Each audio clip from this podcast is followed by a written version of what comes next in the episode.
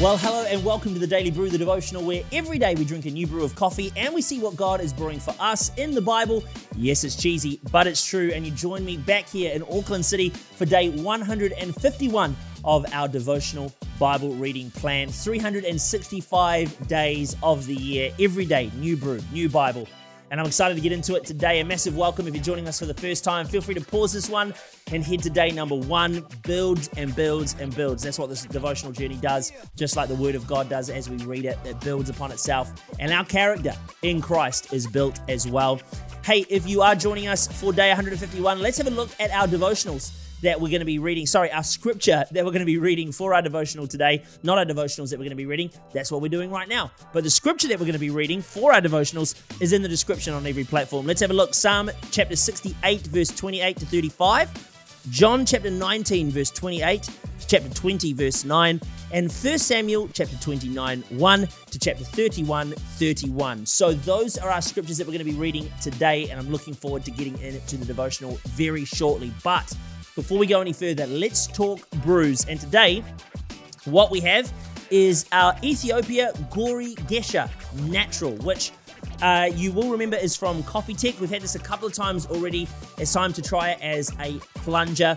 And you'll remember that as the espresso, it was okay. As the Chemex, it was lovely. There was that strong tea flavor. And so we're going to try this again today, but as the plunger and see what we get out of it. So you can check out But First's uh, if you Google But First Coffee, you'll get their plunger guide. That's what we've been using, uh, and hopefully that's still up there in the years to come. Who knows? Any plunger guide pretty much tells you how to make a good plunger. But there you go. It's not just whack the coffee in there. If you want to get the best out of it, don't just whack the coffee in and then pump the handle. You gotta gotta take your time, gotta brew it carefully, okay? You gotta look after this bad boy. Okay, let's give this a try and see what we get today. Yep. Yeah, still very strong on the tea vibe. Strong on the tea vibe. It's very sweet. Again, not sure what the tobacco tastes like. That's the one for me that I'm interested in for this one. One of the tasty notes is tobacco. I'm not sure. Lovely floral aroma as always with this. But yeah, I look, I don't mind it. I kind of feel torn. I think I said this last time, but if you're a tea lover, you're probably going to like this one. I like this as a plunger. I like this as a plunger. I'm going to give this an 8. Yeah, it's controversial because I don't think I've rated it that high on the other ones. But yeah, I, am going to give this an 8. I'm going to give this an 8. I like it. It's it's lo- it is lovely. There's a bit of a tea aftertaste, but the initial taste is sweet. I, I, I like the word floral for actually how this tastes. It does taste like what you think flowers would taste like based on smell. So there you go. That's I, Look, I see what I said. I see what I said. Lock that in. 8 out of 10 feels too high. But anyway, let's move on to the devotional, the reason that we are here today. Where does your energy come from? We all need energy to operate in life, but where do you get yours from? As Christians, our energy, power, and strength needs to come from God. David, at the end of the psalm today, praises the God who gives power and strength to his people. The power we get from God is not some manufactured power or positive self belief. God gives us his power and his strength. The temptation for us is to get our strength and power from created things. David alludes in the psalm to silver being the tempter, but we need to make sure that we get our power from the creator, not from created things. So if our power comes from God and it's his power, what does that power actually look like? Well, we're told that God gives us the same power, the same energy, and the same exact power. Listen, the same power. That's a huge call that raised Christ from the grave. Jesus completed the task that God gave him to do. He died fully. Now, some suggest that Jesus didn't die fully. Like maybe he he pretended he was dead, which is kind of crazy to even say out loud. But that's not what John suggests to us. In fact, it's not even what John strongly emphasizes to us in his gospel. Jesus says, It is finished. He finishes the work that God gave him to do. And in finishing the work, he finishes the work of sin and grave. His last act was to give us the gift of his spirit. As he breathes his last breath, the temple curtain was torn in two, and the breath of heaven was released upon the earth. I said it before, but John emphasizes the fact that Jesus did truly die. He gives us medical facts to support his argument. He, he gives us two. The first one is that Jesus didn't need his legs broken. Now, for the crucifixion, uh, and, and crucifixion, believe it or not, wasn't just limited to Jesus. Okay, this is a common practice for the Roman Empire. And one of the ways they'd speed up the death is by breaking the legs of those who were hanging on the cross to speed up their death.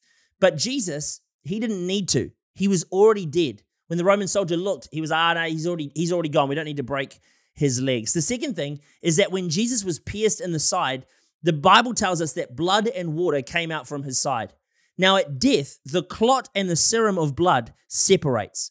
This is medical evidence that Jesus had, in fact, died. So that's why we see blood and we see water because his heart had stopped beating. Some argue that he only seemingly died. And this is this actually became quite a popular way of thinking, and it became known as doc, do, docetism. D O C E T I S M, however you want to say that. It's a Greek word. Uh, sorry, it's from the Greek word docu, meaning seen. Okay. So Muhammad, now, fun fact Muhammad was actually influenced by these specific views. The Quran actually says they did not kill him, neither did they crucify him. It only seemed to be so. You can check that out. Well, don't. Don't even bother. I just told you. Don't even check that out. But that's that's what it says. It's interesting because the basis of our faith is all upon the premise that Jesus did die and, and rose again from the grave. But there's a worldview and a way of thinking that suggests that Jesus only seemingly died. But we can see through scripture that he did, in fact, die. John makes it clear that this is the case, that Jesus finished the work and fulfilled the scripture that said none of his bones would be broken and that they would look, sorry, and that they would look on the one who they have pierced. He fulfilled the prophetic scripture. We also see some um, spiritual significance in the blood and in the water. The blood symbolizes his life that was poured out for us, and the water symbolizes his spirit. It's both the blood and the water, the life and the spirit that Jesus gave for us that gives us the power that we need. Jesus rose from the grave. It's the same power available for those who believe. So, what does it feel like to receive that power? Well, for many, it's different. Personally, I've had a few encounters with the power of the Holy Spirit. I don't even think I've had a full encounter with the full power of the Holy Spirit. I don't know if our physical bodies can actually fully comprehend the fullness of this power, but I'm going to try and put it into words. It is hard to put into words, but it just feels wonderful. It feels like life, it feels like pure, electric, joyous life. I pray that today, if you've not had that encounter, that experience, that you would encounter the fullness of His power. I pray that that happens for you. Even now, as you're watching this, I pray that you would receive that power today. So that's what we're talking about. We're talking about His power. So finally, today, I want to talk about how we actually receive this power. See, David in our in our last passage today, he finds himself fighting for the Philistines, the same guys for who he had defeated their giant Goliath and who are now fighting against Israel, or still fighting against Israel, David finds himself on that team. But then we see that the Philistines, they decided that they didn't even want David. So he heads back to the camp, the Israelite camp. And when he gets there, he finds that the Amalekites have captured his men's wives, sons, and daughters. David here would have been facing so much pressure, so much anger, so many emotions. In fact, the Bible tells us that he explodes with emotion. His followers turn on him, they want to stone him. This would have been so confronting, not only to be dealing with all of the emotional pressure internally, but to have everything now externally pressuring him too. That would have been so hard. But look at what David does next. In verse 30, in sorry, in, in chapter 30, verse 6, David, the Bible says, found strength in the Lord his God. This is how we receive power. When we find our strength in God. We have to find God, and this is going to require trust, faith, and time. But when we receive his power, we spend we sorry when we do we receive his power. So when we do that trust faith and spend time with god that's when we're going to receive his power. So i want to encourage you today to spend time with god. Strengthen yourself in scripture and trust god wholeheartedly. In jesus name i pray you receive the power of heaven today. Verse of the day.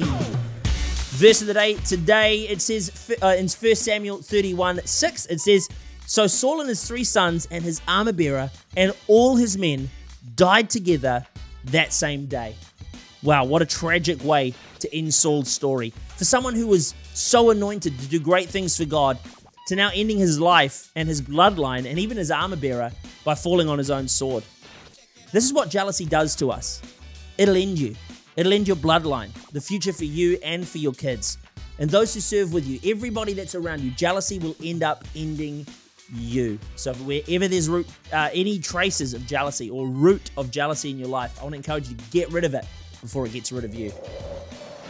And that is it for the Daily Brew today, done and dusted, day 151. Thank you for joining me here in Auckland. Looking forward to getting into more of this Bible as we go through. And I'm praying for you today that you do genuinely encounter the presence of God today.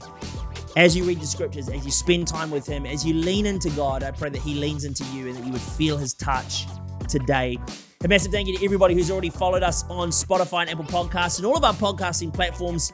Thanks for doing that and also rating us five stars, of course. Also, to those of you who are on YouTube, thank you so much for subscribing and clicking that bell so you never miss a devotional upload or any of the videos we upload here on YouTube. Hey, I want to take a moment and encourage you, if you haven't done so already, to share this on social media.